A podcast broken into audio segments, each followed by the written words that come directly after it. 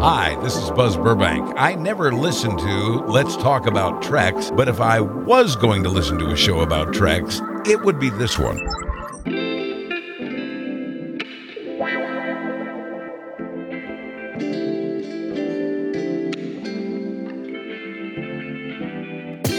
Welcome to Let's Talk About Treks, an episodic review of today's visions of the future featuring Earl Grey and Jack Dorino.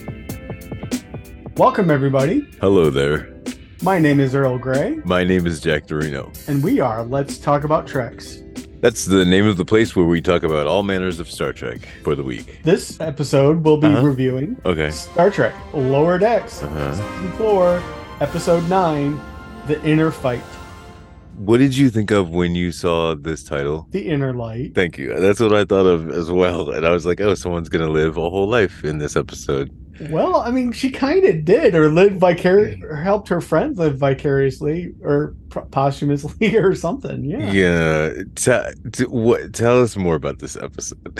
This episode was released on the 26th of October, 2023. okay. It is the 39th of all 39 episodes of Lower Decks. hmm It is 907th uh, out of all of Star Trek. Lucky 907. nano, nano. This episode was written by Mike McMahan hmm and it was directed by Brandon Williams. Are you sure that's not Will Iams? Oh, it could be Will I Ams. Yes, that is correct. if either of the, those pronunciations are incorrect, I, I implore either of these individuals to come on. Let's talk about checks and make sure that we have the correct pronunciation of your name. Thank you. The inner fight takes place on an unknown stardate in the year 2381. Captain Freeman assigns the lower deckers an overly safe mission to try and keep a self destructive mariner out of danger. Mm-hmm. Yeah, so continuing with the Voyager references, this is the episode where Mariner cosplays Extreme Risk. or this is this is Saving Private Ryan in space. What? Because they have to find exactly one officer and save him from Oh, okay. sending him. It's hmm. Of course, I'm calling him an officer, and they admit right away that he was drummed out of the academy. Also, Star Wars. Don't they? Isn't there like a whole thing about they have to go find this one guy? I mean, not to mention the fact that it makes me think of that because of all the it planet people, Yes, right? Like that was is- okay.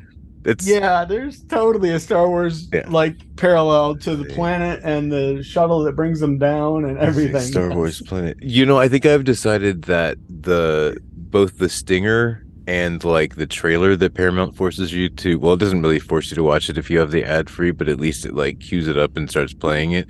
So like the stinger and that and the CBS logo, like all that is meant to give buffer time so that your video isn't quite so crunchy when the Yeah. episode actually starts because it, it Yeah. generally starts out for me pretty crunchy and then it smooths out you know the further uh, the more you're watching Mine seems to do the same thing. Maybe I will let the trailer play more Yeah. often. yeah i think that maybe that's that might be something they've intentionally built in okay so tell us how this episode starts out I don't remember the name of the planet. oh this was Percy perseoff 9 Okay.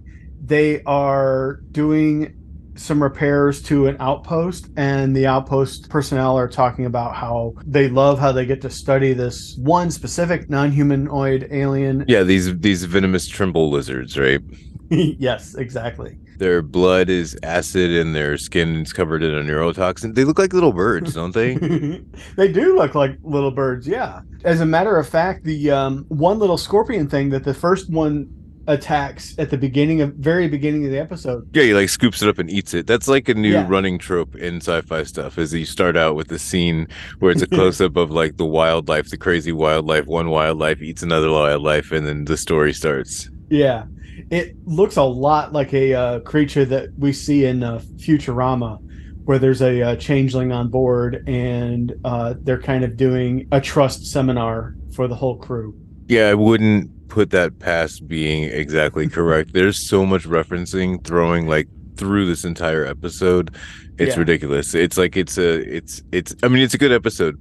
but it's also like it's a patchwork quilt made of a whole Mhm. bunch of other stuff, like a whole bunch of Yeah. other stuff all put together into this this final design. Their acid or venom protection suits are reminiscent of the uh, environmental suits in the original series. Yeah, the Tholian web ones. Yeah. There's something notable about this episode and the previous episode of Lower Decks is that there's been no star date listed. Yes. The last time that we had a star date listed was a few Badgeys more, mm-hmm. which was 58934.9. Mm. So 2381. And, and we're definitely following off the, the events of that. So we're somewhere around 599 since we're towards the end of the year, right? Yeah, I would imagine. Yeah. We're about to flip over to 23. 82. There's another thing that happened.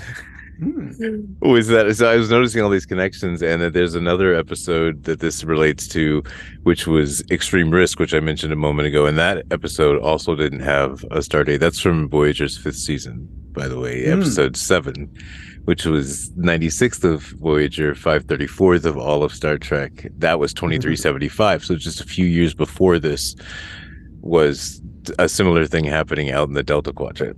Mm. Okay. I had a lot of strong feelings about Sito Jaxa when the whole Sito Jaxa arc happened.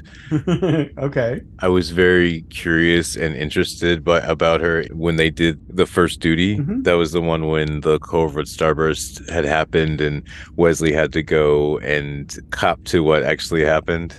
Mm-hmm. Um, oh, that's season five, episode 19 in Star Trek The Next Generation. That's 2368 Mm. so about 12 years ago at that time 2368 mariner was in the academy Okay. because she mentions that Sito was someone that she looked up to as a friend and Sito graduated before her so presumably mariner's in the academy right there during the episode the first duty Oh, okay. and also Nick Locarno is too, because Nick Locarno was the leader of Red Squad, which was the group that got in trouble for doing the Kolvoord Starburst. Yes, which Wesley was a part of, and that Nick Locarno was supposed to be the he was the inspiration for Tom Paris. Yes. Ever since we saw the first Tom Paris plate, Mhm. I've been thinking, okay, so they're probably bringing Robert Duncan McNeill back at some point. I assume they were going to bring Tom Paris, of course, but I do like the way that they brought Robert Duncan McNeill back Mhm. without it being what you would expect.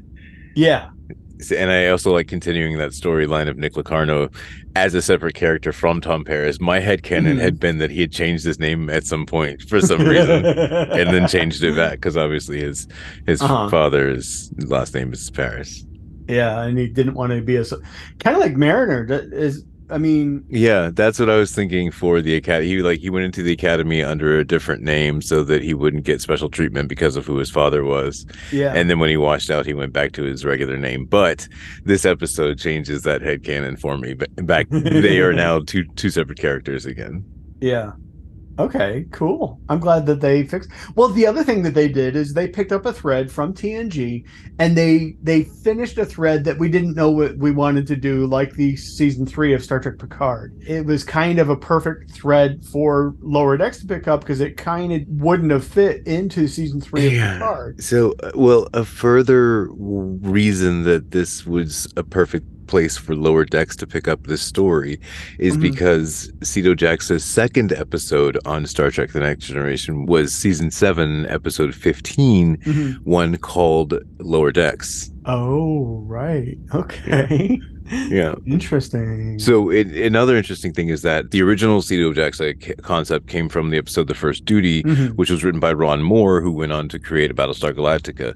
But the second Sito Jaxa episode, when they actually brought her onto the ship, Mhm. That was a te- it's weird how the credits worked back then. So they had the teleplay was by Renee Echevarria from a story by um, Ron Wilkerson and Jean Matthias. Mhm. The director was Gabrielle Beaumont.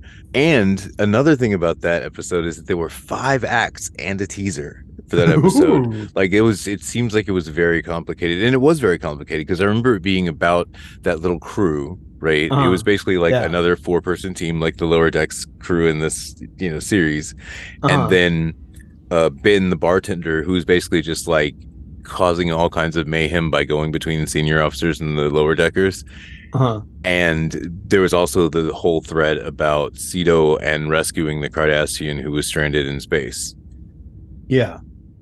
So there was there was a lot to that episode and they really Mhm. like made you feel for Sito Jaxa, especially having seen her previously and then seeing her now grow and get a chance and have to fight for her chance. She was sort of like a very Ro Laren like they treated they tended to treat Bajorans like sort of all the same. like you really have to prove yourself. I guess because you know the the stuff that was going on with, with Maquis was not only fresh, it was prescient, like it was happening right now. So it was like yeah. Do we forgive that? Do we forgive like you know if say something happens in the world and people are blaming it on people from a certain part of the country? Do we forgive people being people displaying some? Mm, not, I wouldn't say intolerance, but some distolerance Mhm. based on who they are and where they come from. If that's all we all we know of where they come from. I, I think I follow what you're saying. I don't want to dip into that more because I'm afraid I'll just stick my foot in the grave. It seems like Picard did that. Actually, uh, Yeah. I was really at the end of Lower Decks. So the in brief, the story of Lower Decks Mhm. uh, for Sito, as far as Sito is concerned, is that she has this interaction with Picard where he's like, ah, I remember you. You screwed up down to the academy. I don't know how the fuck you got on my ship. And she's like, and then he's like, hey, but uh, listen, uh, he calls her back later. He's like, listen, um, there's this mission that like you could do that you would be really good for, and I think your background is really good. And you know what? Now I do remember that I actually asked them to put you on this ship. So like, you and I are like really cool. Like I really like support you and stuff. uh huh. And then she was like, okay, okay, I'll do the mission for you. he basically like emotionally abused her into going on this mission Uh-huh. with this Cardassian. So you're basically just taking this sheltered Bajoran, giving him to a Cardassian hmm alone in space. Yeah. And then like they intercept word over the Cardassian like comlink that hmm a Cardassian's prisoner has escaped and was killed in the process of escaping. Uh huh. So it's like Picard, what? Like I was really upset with Picard. And yeah, just like they said in this episode, just like Mariner said, like it destroyed me. I was so I wanted to Yeah. stop watching Star Trek The Next Generation. I was like, what is what's happening? Why what what why would you do that? Like Yeah. it was really wild. I had a very strong Well- reaction to that episode. Yeah, it, it was, and I it seemed like as a kid that there was so much in that episode that it seemed like there was enough in things for because she was only in two episodes, right? Yeah. Yeah. There was enough things that they wanted to do with her hmm that she could have been at least in three or four, maybe five episodes, Yeah. And kind of like with uh Ro Laren, they wrapped Yeah. up more with her too. I read one line where it said that they had an idea to continue Sito Jaxa for a while, but someone that Uh-huh. felt like it would give more meaning to the episode if they killed her off, which was Mm-hmm. kind of lame. So if you think about it, not very hard even. Ceto Jaxa is the Ro Laren of lower decks. Oh, okay. Like cool. Ro Laren is the upper deckers is Ro Laren, and then Sito Jaxa is the lower deckers oh. is Ro Laren. Oh, so okay. Picard season three, lower deck season four. I get it. You know, I wonder if sometimes the writers forget that Bajoran's surnames are first and their given name is second, because she's always referring to her as Sito, but then I'll, I'll- obviously they could Mhm. also just be writing it that she's being respectful. Yeah. You know, I think she she tends to call people by their last name. I think she doesn't mention Yeah. Sam or um Bradward yeah, or D'Vana. you're right. One of the things I that just occurred to me while while you were talking about people changing their names and stuff. Yeah. I've I've been wondering why Mariner isn't a Freeman, but I thought, well, I wonder if Mariner was born before Captain Mariner and Admiral Freeman got married or something. Oh, I thought the admiral had a different name. No, it was uh, it, the admiral's name is Freeman. Oh, okay. Oh, yeah, that's interesting. Yeah, I wonder if that's uh Carol's maiden name. Huh, It good point. Mariner. Never thought about that. So we have this whole we have this whole meeting about Mariner and Ransom mentioned Mhm. that she jumped out of a shuttle after apparently some debris, thinking that it was a, a Borg or something. A singular board. Yep. um, which is where we get the mission, and they, the basically the the whole task group's mission is to, is to find these four people who Uh-huh. are Seven, Beverly, Riker, and Nick Locarno. Yeah.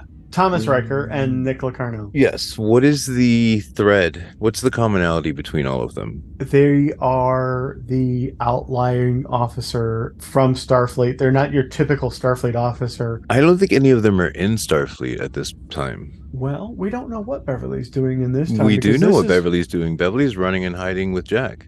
When was he conceived? Was it now? Probably around now, yeah. Hmm. So she could be hanging out with Picard somewhere. Or she could have Jacket as an infant also. True. Yeah. We should have done the math ahead of time. she could have been shacking up with Picard. Yeah, I don't think they did that though. I don't get that. I didn't get that sense. I got the sense that they met sometimes and maybe had like at most a week together and Mm. were working, etc. Oh, okay. If you were to meet Beverly Crusher, which, which, like, at what time would you like to meet Beverly Crusher?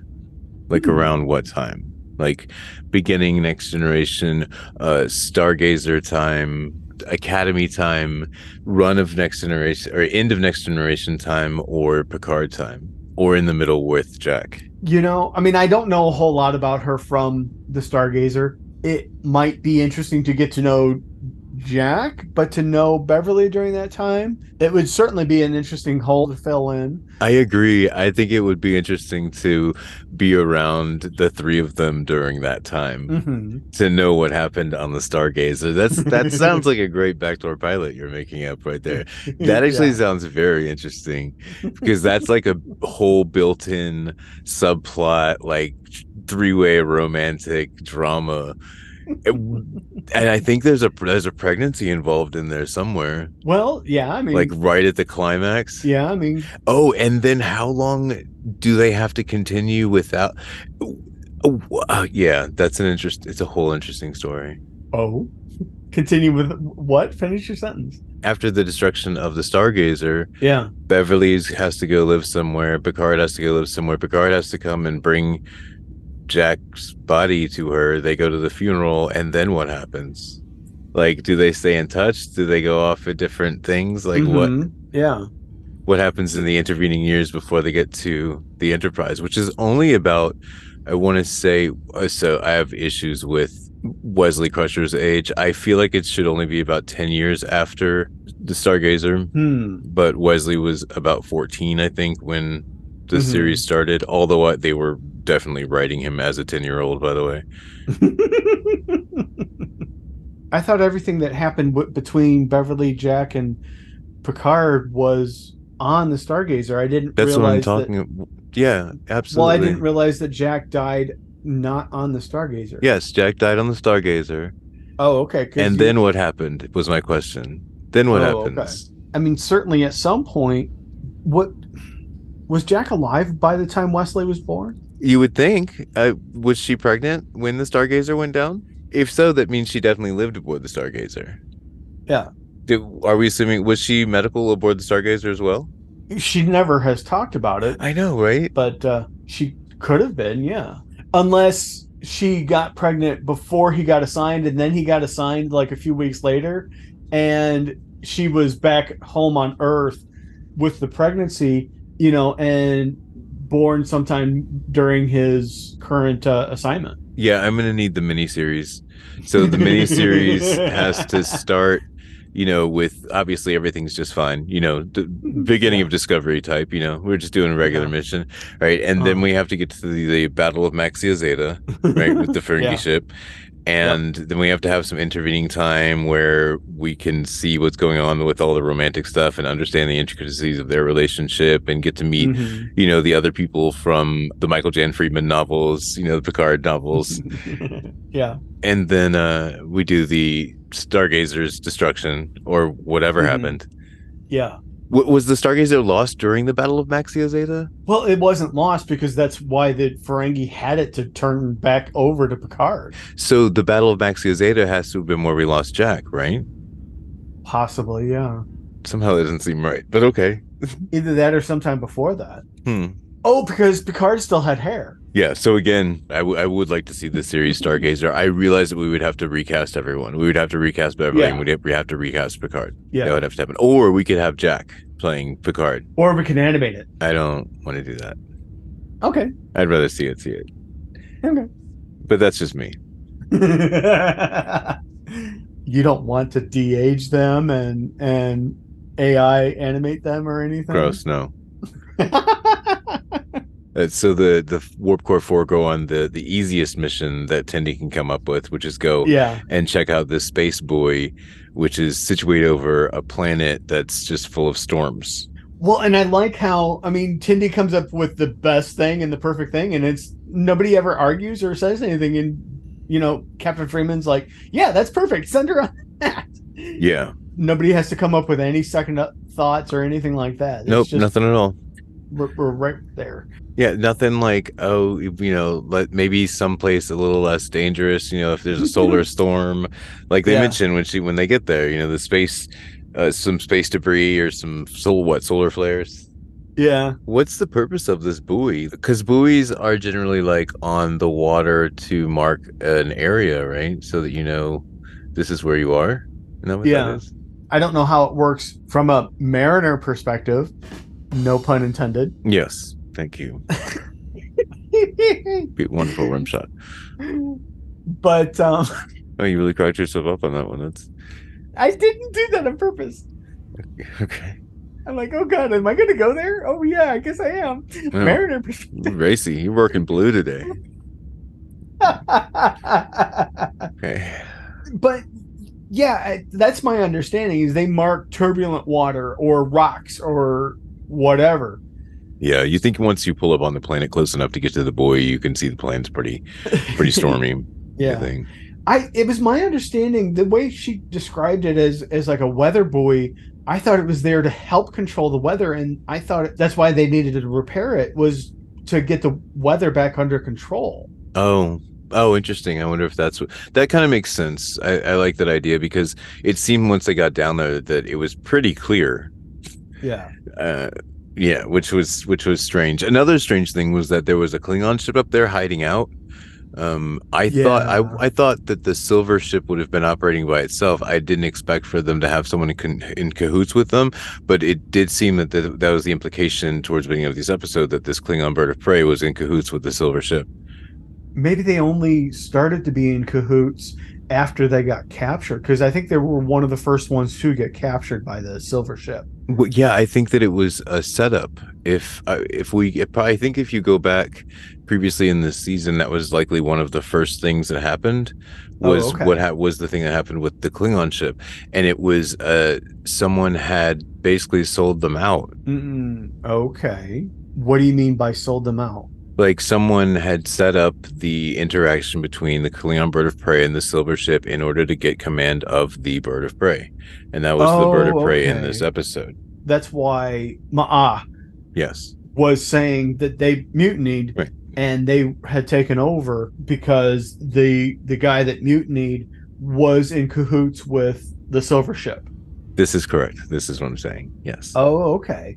So it was more more or less prior to the the events of the, this season then. What the setup, the the, Yeah, the, the initial setup. setup between the between Yeah. the, yeah yes that would have been Oh, yes okay. it would have been before the season yes Okay. So then maybe the first quote kidnapping or destruction was the a Klingon ship. ruse. oh yeah well yes absolutely to get the bird of prey that the Klingon could command Yeah. on behalf of the silver ship And then to start off the mystery, but also to kind of red herring and distract people away from them as the adversaries. sure yes absolutely Okay. Yeah. yeah no one's looking for a ship that's been destroyed as we Yeah. learn for the rest of the season so Yeah. there we are Okay. Interesting. Right, so this new this new Ashton that the Cerritos goes to, it's definitely like an Imperial Star Wars station, right? This is like a Star Wars planet. There's even like a whole bounty hunter thing, but the, the Mhm. speech is like the Breen, which is also, I mean, they're also dressed like bounty hunters as well. To be fair, Yeah, I mean, I like the little Skeletor head. I'm like, that's kind of weird. I also noticed that the uniforms of these people on on New New Axton are are very imperial like uniforms too. yeah. Was it like the black with the triangle sort of hats? Yeah. Yeah. Yep. It's- exactly. the the console also seemed very much that way. Either that or like a Doctor Who TARDIS console, one of the two. oh, the one behind him. yeah. Okay. The, you know, I really like the way that they do a lot of the things in this show. The way they Mhm. render the ships is awesome. Like it looks as good as like a Strange New Worlds quality, only like it's I don't know, it's just a perfect animation. I also like the way that they do the alien characters. Like everything Mhm. just seems so much so well integrated into the Mhm. character. You know, like sometimes on uh, Strange New Worlds when they do a random Klingon ambassador who used to be a butcher Mhm. and maybe committed some war crimes where it looks like he just have like a hat on his head. Mhm. Like you can't do that with animation. Like it just looks like all one creature. I really appreciate it. yeah. I like the way they do Yeah. they do things here on the lower decks. You don't have to blend prosthetics and, and makeup together Yeah. to make it all look like seamless. Yeah, there's no no way to do that. yeah. And animation is nice because you can do more easily w- with less expense some of the weirder aliens, like the aliens that wa- just waltz right into the bar right Yeah. after. Oh yeah, the Triaxian. There was a Triaxian bounty hunter Yeah. that went into the bar. Yep. The the puppet, the one from um uh, the Corbomite. mo- Yeah, the one from the Corbomite maneuver, which is the second episode of the original series. Yeah. That's a that's a so that's a reference to a an episode of Star Trek from the 10th of November in 1966. It's the 10th episode of all Star Trek, written by Jerry Sohl and directed by Jeff Sargent. Uh huh. That was on Stardate 1512.2 in the year 2266. And that was the episode, that was the first time, that was the first time that Clint Howard was on Star Trek. Do you remember the most recent time Clint Howard was always on Star Trek?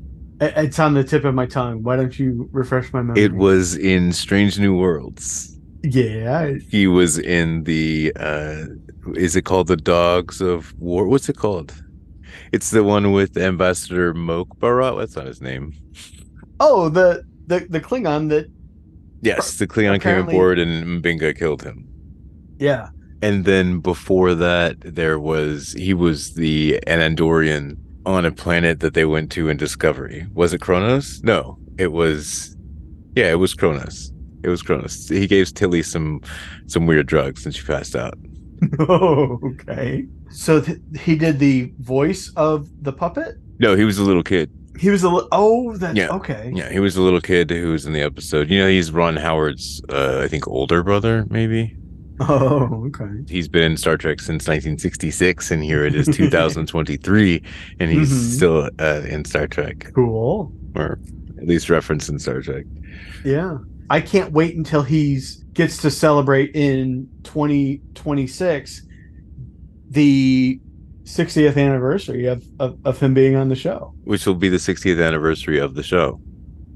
Oh, true. Right, right. So we've decided that we can survive on this planet. There's a Romulan and a Ferengi, the strangest combinations that I have never expected to see, uh, and haven't seen since like the chase. Uh, I Mhm. really enjoy episodes where we put a whole bunch of different aliens together, and I'm glad that Lower Decks has worked his way to getting there without it being too contrived. To Yeah. where like they are all involved in the plot in some way. We've had them in the background, like in every episode, obviously, like all over the place. But to Yeah. have like the actual involvement of the different factions all together is really compelling for me. Well, and I think it's interesting that even without Starfleet, the Romulans and the Ferengi have figured out, oh, we need to work together if we're to survive at all. Yeah. Now, maybe there w- might have been, for the Ferengi, there might have been some financial gain. And who knows whether it was the Ferengi or the Romulans that came up with the idea of working together first, or maybe it was mutual. But it's kind of still frustrating that the Romulans and the Klingons apparently still weren't willing to work together. But Well, it may have just been that they were culture clashing, you know, because Yeah. the the Klingon was mostly concerned about his territory. oh, okay. We haven't seen a Cardassian since Deep Space Nine. We haven't. No, we have not. Okay. We've seen the Federation president, who's part Cardassian, but we have not seen a full Cardassian on screen since Deep Space Nine. So welcome back, Cardassians, Yay. to the fold. Yeah, I was trying to remember if we ever saw any of them get abducted in this season, and I guess that's something that just happened off screen then, huh? Yes. Yeah. Okay. I also like the fact that uh, the T'Lyn and Mariner finally put together the incident that landed T'Lyn here. That they were both there when it happened. The, the battle with the Pakleds. Oh, right, yeah.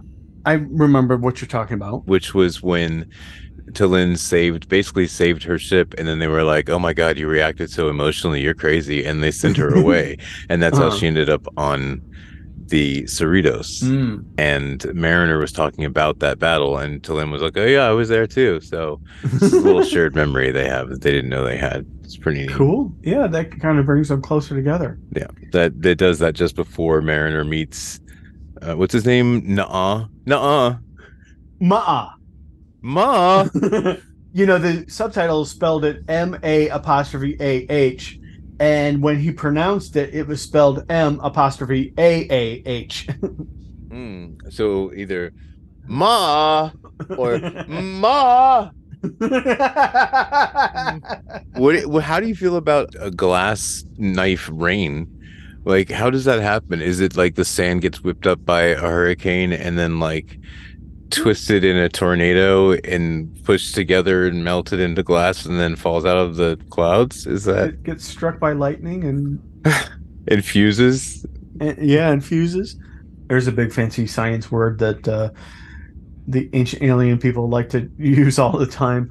Vitrification. When, when the uh, sand gets vitrified into glass. You know, it's interesting. I wonder if maybe somehow the glass is formed up in the atmosphere somehow. Yeah, I mean, it would have to be to be raining from the sky. Yeah. Perhaps it's as you mentioned, vitrification, Mm-hmm. with which is the lightning apparently blasting some sand into lightning into Yeah. glass rather. Yeah. Makes me wonder then if it can be a class M planet because I mean, usually planets that rain weird things like Jupiter supposedly rain has uh, diamond rain or maybe it's Neptune or something. It, they have diamond rain, but it's like that's not habitable planet for humanoids. So how is this an M class planet and it has like glass rain? But Yeah, that's a well. I don't know that they said that it was an M class. Did they say it was an M class planet? I mean, they're walking around like it's an M class planet. I'll tell you that much. That make that leads me further to think that maybe the buoy should have been some sort of device that helps create a field where there can be an mm-hmm. M class area underneath the storms or something. Hmm Yeah. I mean, you're right. They never did say it was an M class planet, but I'm pretty sure the only other planet that we were we can barely survive on is an L class planet. Okay. Uh, going back to Mariner's career, it's been kind of long because there's a mention of her time in the Dominion War, Mm-hmm. right? So she's been in Starfleet for about 10 to 12 years Yes. at this point and just got lieutenant junior grade. So I would imagine she's 10 to 12 years older than the rest of the lower decks people as well. Yeah. Like they're in their 20s and she's in their her 30s. Perhaps, yeah. I mean, she's mentioned before that this isn't the first time that she's been promoted, and she's it's kind of like the second or third time that she's been promoted to lieutenant junior grade. Yeah, I'm, then- I imagine it has to have been because if you if you take like well yeah like second or third time yeah 'cause if you take like four years to get through ensign to LTJG then sure Is there a minimum amount of time that somebody can be the same rank? a minimum yeah, Yeah. well I think for it's generally four years Okay. there there is a you have to do a time in rank yeah you have to be a certain you have to be that rank for a certain amount of time before you can go up eh, without extreme extenuating circumstances like a war or something like that yeah. So where you're promoted in field because there is nobody else. I like how uh, Ma'ah, uh, as a Klingon, is the one to sort of bring Mariner back together Mhm. and like untie the Sito knot some. Yeah. Because if you'll recall, in that episode, uh, Lower Decks, Mhm. uh, there was the whole Mok'bara session with Worf, Mhm. and Worf kind of served as uh, Sito's, you know, uh, sounding Oh, right. board Yeah. and ha- kind of helped get her together. So Mhm. it's a neat parallel that Ma'ah would be the one to then get Mariner together around Mhm. the same ideas that Ceto was operating on. Yeah. Well, the other thing I appreciated about Ma'ah was the fact that once they're holed up in in the gourd, giant gourd or whatever it is, hmm they he's like, no, there's not enough room for this battle. I'm not going to fight you in in here. We may as well just take shelter and wait for the rain. And he understands that the battleground being deadly for both of them, they may as well just both run and find shelter. You know, it doesn't make any sense to try and continue their battle in this little gourd thing. Yeah, or outside getting sliced up. Mm-hmm. I, I also like that she completely derailed the fight with a hug and then was like, Nope, we're Hmm. we're a team now. And and they're they- so they team up to work together against a common foe that they don't really know yet. And Mhm. I think that Mariner and Ma'ah get the Khitomer Awards trophy for this episode because they are doing this super uh, short exemplification of exactly the purpose of the Khitomer Accords Mhm. is Federation and Klingon not really saying that we are together as one, but we are Mhm. fighting together facing a common foe. Yeah. And that's the best way to get Klingons on your side is as long as you're facing a common foe, we're, we're there for you. We arrive at Mudd's. Yes, we arrive at Mudd's. Is it a bar? It's like a bar and lounge, Yeah. not a casino. Clearly, because Yeah. it's very plain. Uh, Presumably, this is named after or for or with Harry Mudd. Mm-hmm. I would I would imagine. Yeah, I mean that's where I went was was Harry Mudd. He probably owns this establishment, Yeah. or maybe somebody he's related to owns it. I Yeah. mean, he can't be the only person named Mudd. One would hope not. well, one might hope so. Actually, May, yeah, maybe. Yeah. I mean, it it could just be legendary name like Long John Silver's. You know what I mean? oh, okay. So maybe maybe it's a uh, a string of bars, kind of like uh, they made the fictional Cheers into a real bar chain. Yeah. There's a Mudd's on every planet. Oh, this, this is just one of the franchisees. Mm. Yeah, we certainly don't see any human humans around that would be running it. Yeah. I mean, it's a franchise. Like I said. Yeah. Yeah. So it is about that time. So why don't we? Why don't we dip in, dip a toe into an uh, two minutes of Trek, okay. and uh, and then we'll probably talk about a very interesting cocktail this week, okay. and uh, and then we'll be right back. All right. We'll be right back. Hi, I'm Jack from Two Minute Trek. I watch Trek with my dad and then we review it in two minutes. So, if you'd like your podcast to be shorter than a trip on a turbo lift, search out Two Minute Trek wherever you listen to Let's Talk About Treks. Rustling papers, rustling papers.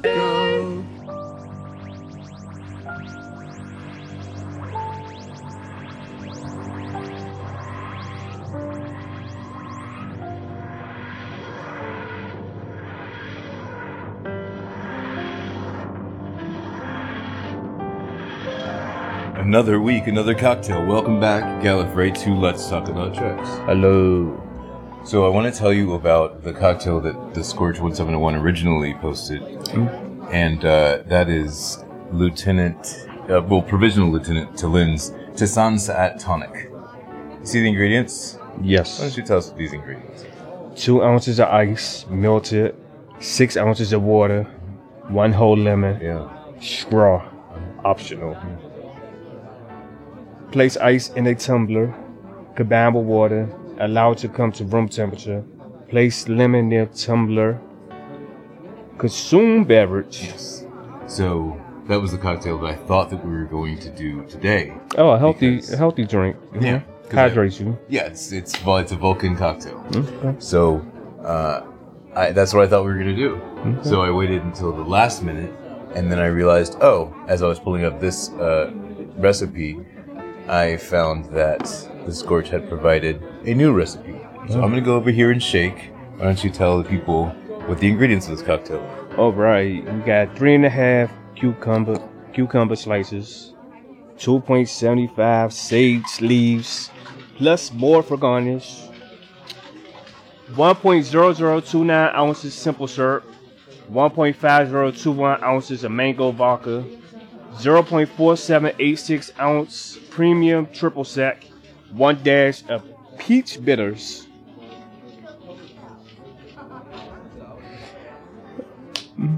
Very well shaken, which is, of course, part of the ingredients. Why don't we go through that really quickly?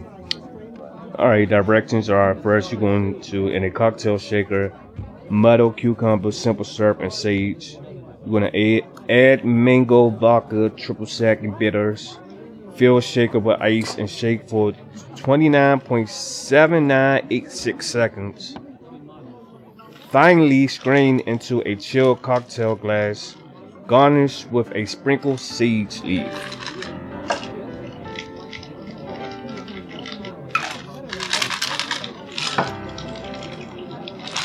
So it's interesting how the ingredients were still very Vulcan, right? I may have shaken for too long. I think I Oh. shook for 30 seconds. Uh, So, uh, so sorry about that.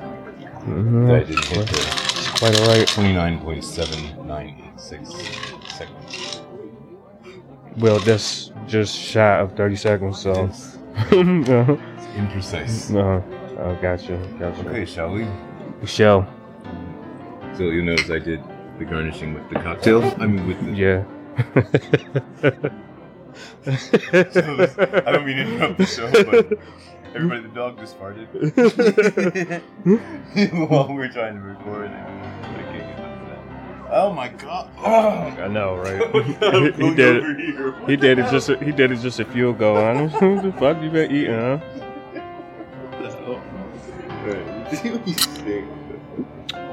Oh, it's very sweet. Yeah, Mhm. it, it's very sweet. I, I like it. It's very Huh? green. Yeah, it's almost yeah. like like you diluted a naked with vodka. Uh, Yeah, yeah, very much that. Yeah. There's not yeah. really much of an alcohol flavor here. Mm-mm. This is a dangerous drink. Mm-hmm. It's really good. I You be really like it. How much alcohol is in this drink? By the way that it tastes. oh, so take your time. This one of them creepers. Yeah. Like, so you wouldn't be shocked because you just read the ingredients. Hmm? But yeah, if you can. Boy, that's pretty good. It's it is pretty good. Yeah, yeah.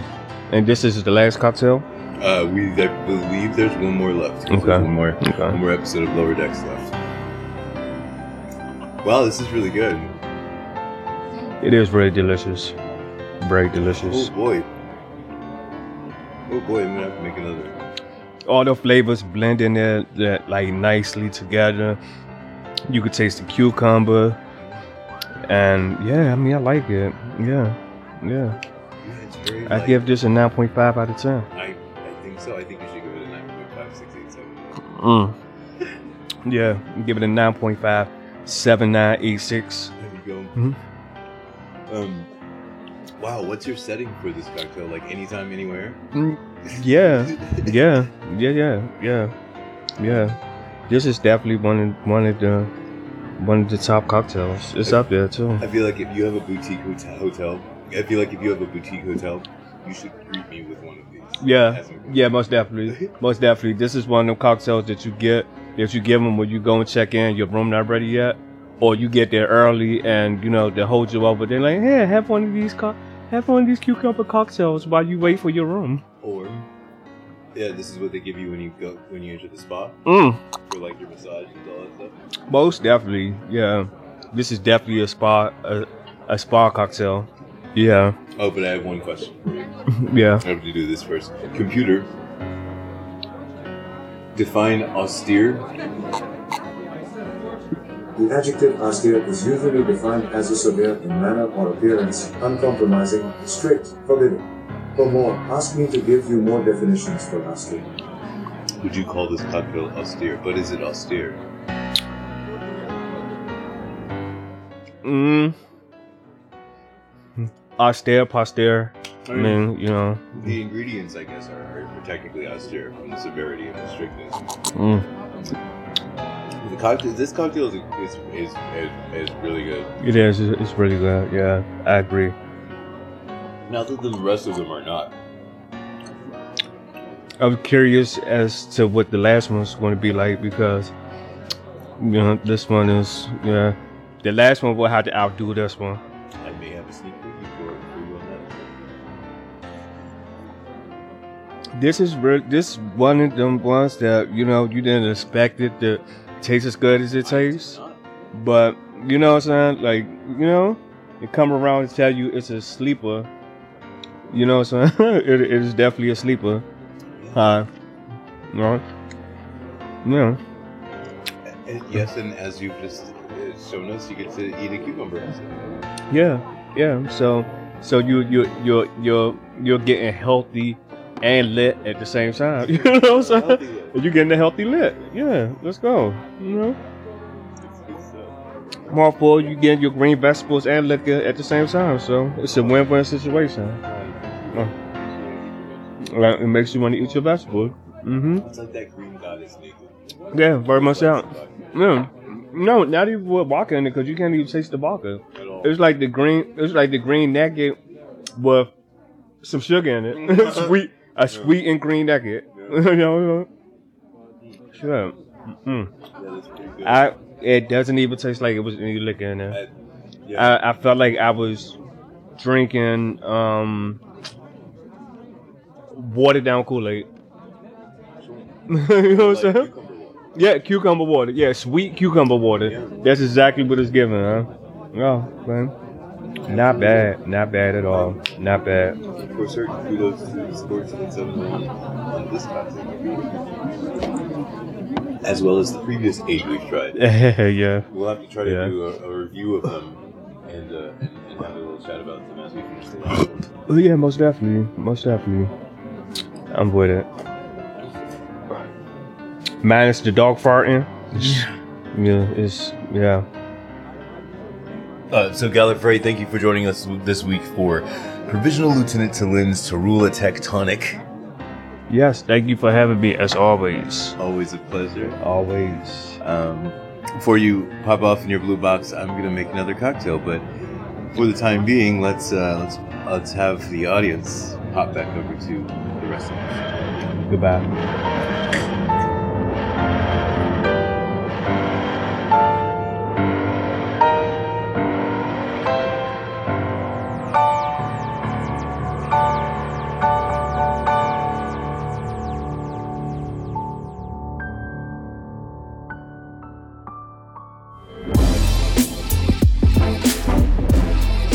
Welcome back, everybody. Howdy.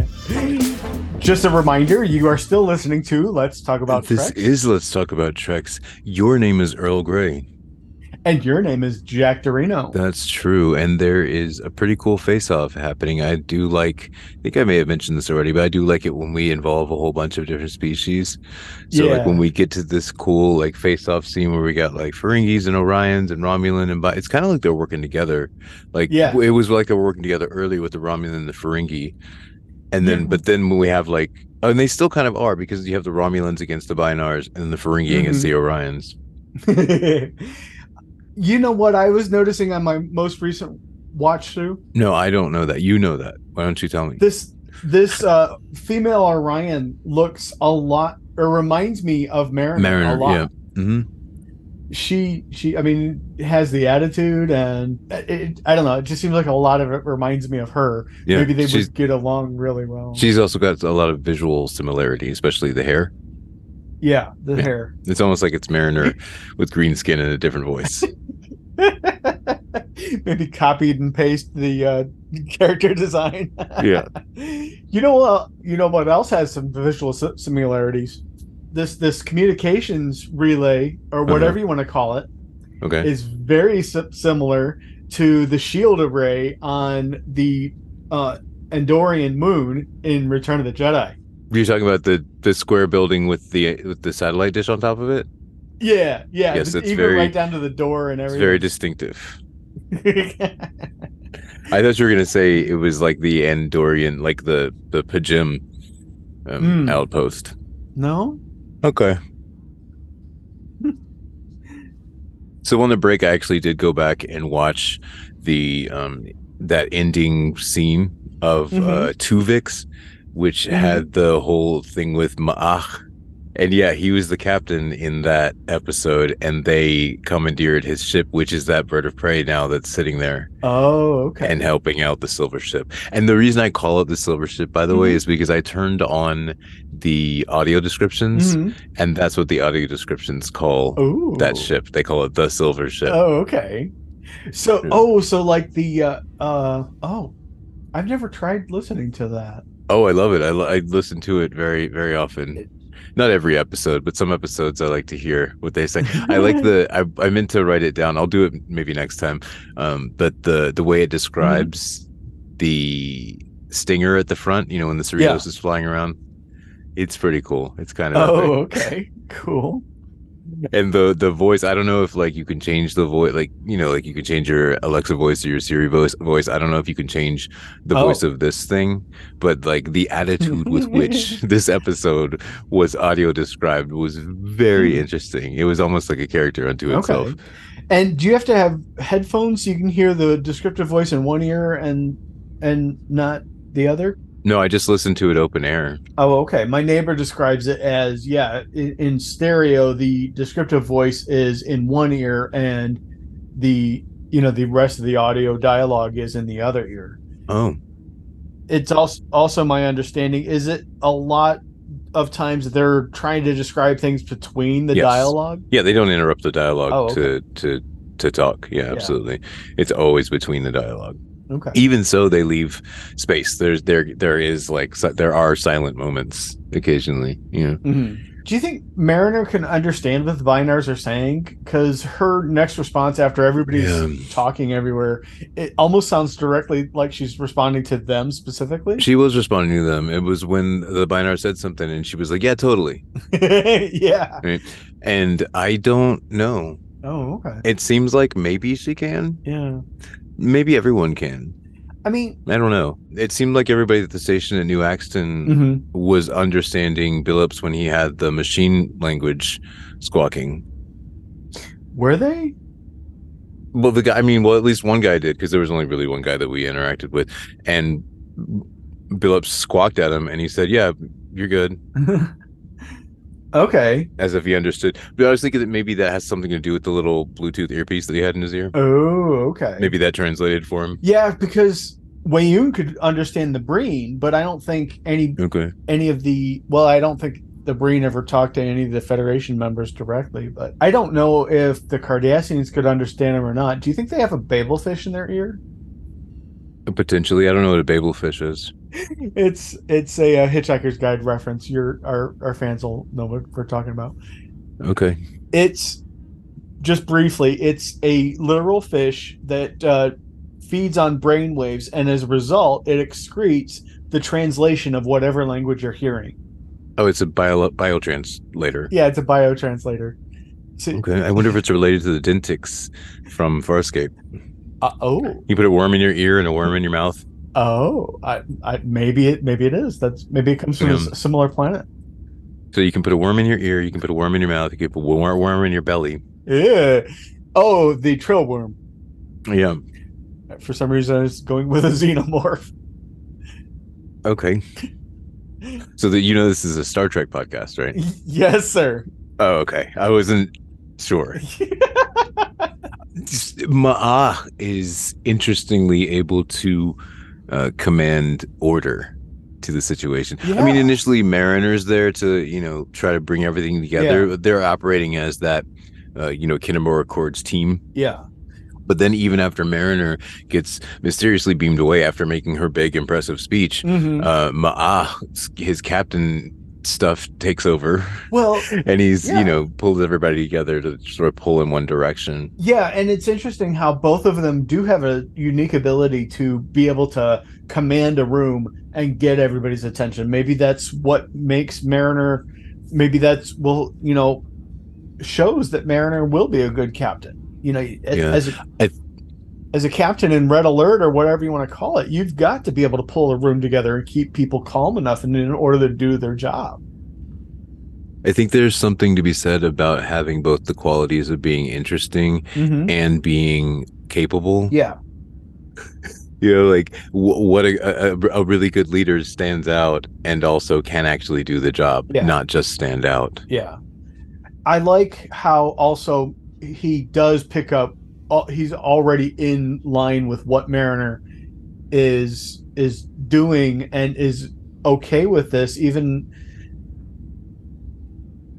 I'm not going to finish that portion of my sentence, but it, that he's okay with this and he's able to just kind of charge in and say, you know what, this girl, this lady, this woman has it right.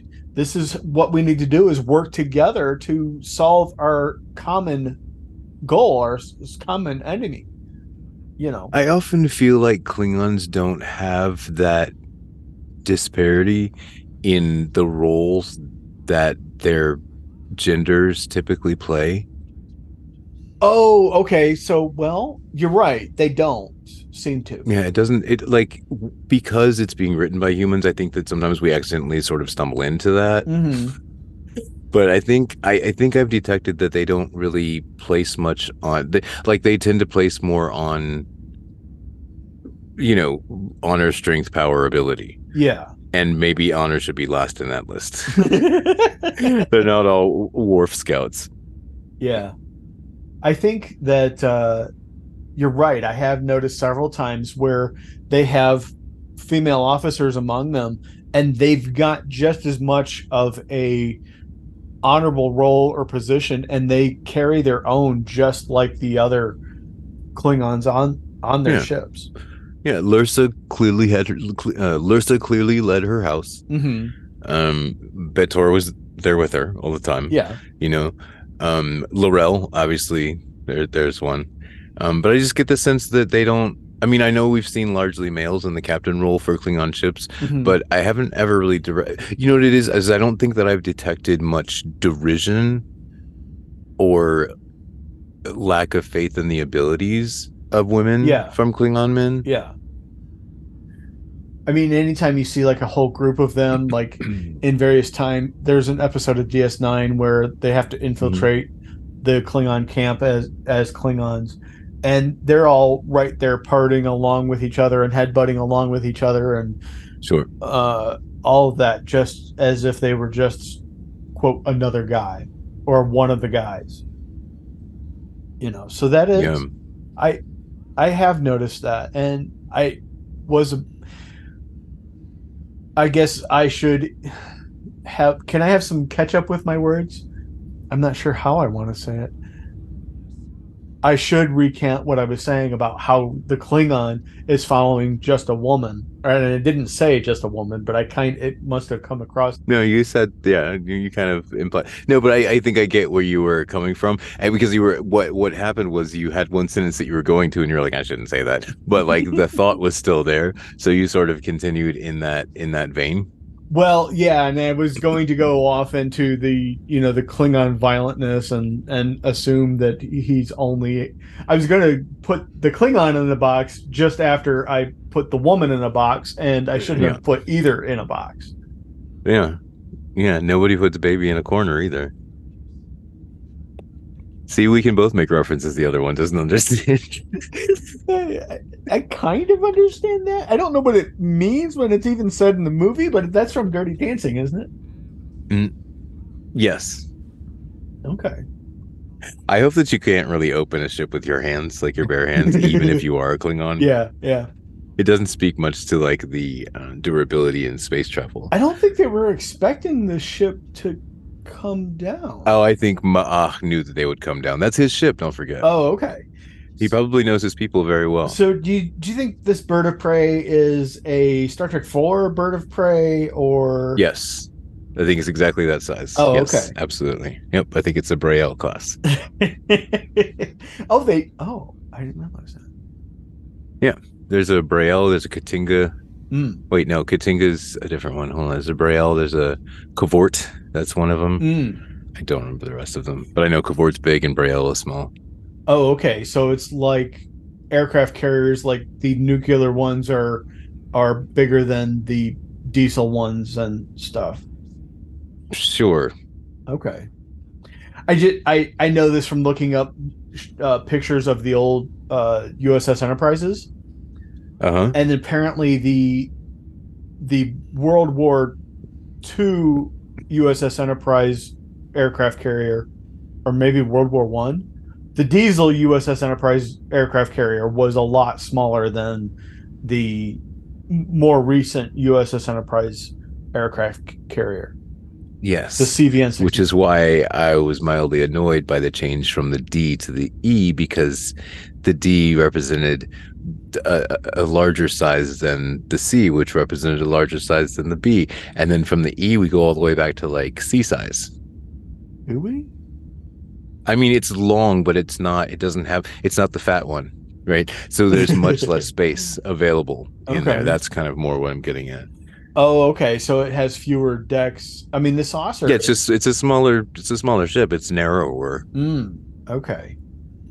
you know, because it's that it's made for war, not Yeah. exploration. I kind of want to go back to exploration. I would like to see the newer. Um, I would like to see a new version of an exploratory ship. Pretty soon we'll have the uh, Enterprise G, and certainly what would have been the Olymp. What was it? An Olympic class? Yeah. No. The Olympic was the Pasteur. Yeah. What was the A B C D? Yeah. What was the F? Oh, I don't think that we know. I don't think it's been established in canon yet. Oh, okay. I that's certainly they were kind of going there with the F, but they were obvious. Obviously, that didn't last what, but a day after its launch. Oh yeah, so good point. I wonder how. I wonder what that ship was made for. The F. Yeah. I wonder if it was another exploratory ship. I mean, was there? There wasn't really much war happening at the time, right? Like we had we had kind of gotten away from the Dominion. Mhm. We weren't having Borg stuff happen. Yeah. I don't know how Worf blew that thing. But who's to say? It could have been lost in an engineering accident or even a science accident or something like that. You know, Mhm. not necessarily assume that Oh, it was lost in battle just because it was Worf. Oh, as far as it- assume that. yeah, we shouldn't put Worf in a box either. Yeah. Well, Worf did say that the E was not his fault. Oh, I thought it was the F that he lost. He lost the E. Oh, he lost the E. Oh, okay. Yeah, Shelby was on the F, and that was destroyed during or a part of the Borg thing. Oh, right, right, right. That was the Enterprise. Oh, the one from Star Trek Online. Yeah. Right, right, right. Now I'm all together. Now I've got it all together. yeah, who knows if any of that Star Trek Online stuff happened? Apparently, it won't because there's a lot going on with the F in online, as far as my understanding. And then we bring it all together right towards the end of the episode. We got we get the Billups reveal. Billups, it turns out, was this bounty hunter the whole time. Yep. and we plunder Nick Locarno's little spot and find out that he's the maker of the silver ship. hmm Mariner wakes up in that minimalist hell and then meets Nick Locarno. I was really hoping for a little bit more. There is a preview scene that's out online I don't dare want of next it, episode. yes. Yeah. I won't tell you anything about it, but it Mhm. basically just continues that scene Yeah, right there oh, that okay. where Mariner meets Locarno. Oh, okay. Well, I mean, there couldn't be too much of a spoiler in that, then, huh? I mean, he explains. He sort of explains what's going on. Oh, what his okay. what his plan is. It, it's it's sort of a big reveal. Yeah. I mean, I I gather that she probably knows of him, if not has met him or no. I, I mean, it seems like they. yeah, she knows him. If she knows Sito, she knows him. You're right. They would have been at the academy at the same time. Yeah. Okay. Yeah, I mean, yeah, she would have known of him at the very least. But if she was Mhm. good friends with Sito, she probably knew him to some extent, like at, at least in passing acquaintance. You know, like she probably saw Yeah. him several times because, you know, they would be associated Do you with think? Sito. Do you think she would have applied for Nova Squad, and maybe gotten turned down? I don't know. Is she a pilot? I don't think she's a pilot. a lot of command officers do do a whole lot of piloting before they get up. yes. in- However, Nova Squad was elite pilots Mm. or Red Squad. Nova Squad. What's Red Squad? Red. No, that's that's uh that's Rug um that's Nog. What, that's what Nog wanted to do. Yeah. Yeah, got you. Oh, you know, I just realized that he wasn't talking about Nova. All this time in my head canon, he was talking about The same Nova squad. Squadron. Yeah. yeah, I thought I was thinking that they were the same thing. I can't believe that this many years later it just connected that he was not talking about the same thing. Well, I think Oh, at some away. point I was probably thinking, wondering if it was the same squad that uh, Wesley was in. But you were right; they were elite pirate pirates, pilots, and Mm-hmm. Arr. the the squad that Nog idolized were not just pilots; they were a whole crew. Well, thank you for that. I like this episode a lot. I think it was pretty good. I Mm-hmm. um I'm going to give it an 8.5. Eight point five. Okay. Yeah, that's what I'm gonna give it. Yeah, it was an enjoyable episode. I was, you know, I mean, I have a hard time with half an hour episodes when they're to be continued. It's like just making an hour long then. I'm going to go ahead with, I don't think I've given an episode a nine yet. Sounds great. That is awesome. I don't know what the next episode is. Well, I'm going to guess. Okay. I'm just going to throw it out there. Mhm. The Inner Fight Part 2. Okay. I like it. That's a good idea. I mean, Maybe maybe it'll be the outer fight. ooh, ooh. That's a good suggestion. Thank you. what would the outer fight be? Well, the inner fight would be what is the what was the inner fight? Oh, the inner fight was the fight inside Mariner. Mm-hmm. Is there a parallel elsewhere? There is an inner fight that's internal to the Klingon Empire that happened, spanning from the first episode to this episode. Okay. Because you know, usually like the theme runs through multiple Yeah. uh, multiple subplots in the story. Okay. There's apparently some sort of inner fight going on for all of these crews because I mean, like the Ferengi suggested, This is true. Mm, go ahead. Finish your like the Ferengi suggested. Oh, where are they? I, you know, I've been waiting for them, and or Mhm. it's about. Oh no, I remember what they said. It, it's about time, and they're apparently were. This was their vie for taking over the ship, and this is how Correct. I'm glad you mentioned that because I think that I've detected that that's what happened with all of these ships. All of these ships had a traitor aboard. I didn't catch the Bynar one, but you tr- drew our attention to it when we did that episode Hmm. because you said, Oh, the- "Why were these two separated?" Yeah. Oh, you're right. That might have been the traitor. Yep. So I think that every one of these had a traitor Yeah. in their midst. We definitely the Romulans did, for sure the Klingons did. We know the Ferengi did, and we already know the Bynar did. Mm-hmm. Maybe the Cardassians are the ones that didn't have a traitor. maybe, maybe they were all just and true. Here's a question. Mm, here's the f- yes, what, what that's actually a statement, but okay, what are the Bynars to the Federation? Uh, that's a good question. I don't know if they're members of the Federation or not. Okay. I mean, it seems like they would be. I mean, they did do the enhancements on the on the Big D. Yeah, they did. I mean, I I feel like they were working more in a consultant role. Yeah. However, Yeah.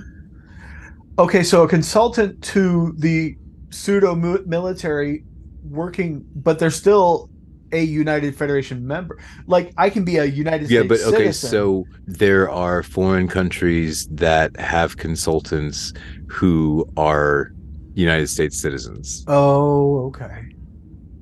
They're certainly uh, Federation allies, Yes, that is that is true as well. Yeah, and, and they're certainly advanced enough to join the Federation when they're ready to apply. Yeah, I mean the Bynars. I mean, some people, not everybody wants to join the Federation. The Federation is not for everybody. Yeah. You know, like maybe the Federation is beneath the Bynars. maybe their civilization feels it's so advanced that you know they can help out, but they aren't going to really get anything from the interaction. They're not going to really Ooh. be able to contribute much of anything beyond Yeah. their computational expertise. Mm-hmm. Okay. Like if they're not interested in, they, I mean, I guess they have to be interested in exploring if they have ships. Yeah. Yeah. Probably, yeah. Yeah. I mean, that's what Mariner pointed out. We all came out to space for a reason. Yes, that is a good point. Yeah. All right. Well, do you have anything else? No, we can we can close the show now. All righty. Well, thank you for joining us this week. We hope you enjoyed our show. Don't forget to uh, check us out on our Patreon website, uh, www.patreon.com slash let's talk about Treks. Don't forget the www. I Said that right. I was talking to them. Oh, I'm sure it'll auto populate. Until next time, please stay positive, Yeah. hmm dream big, and you'll hear from us again soon. Wait, Support was the that guy continued wearing making a of this show Wesley through acting patreon.com.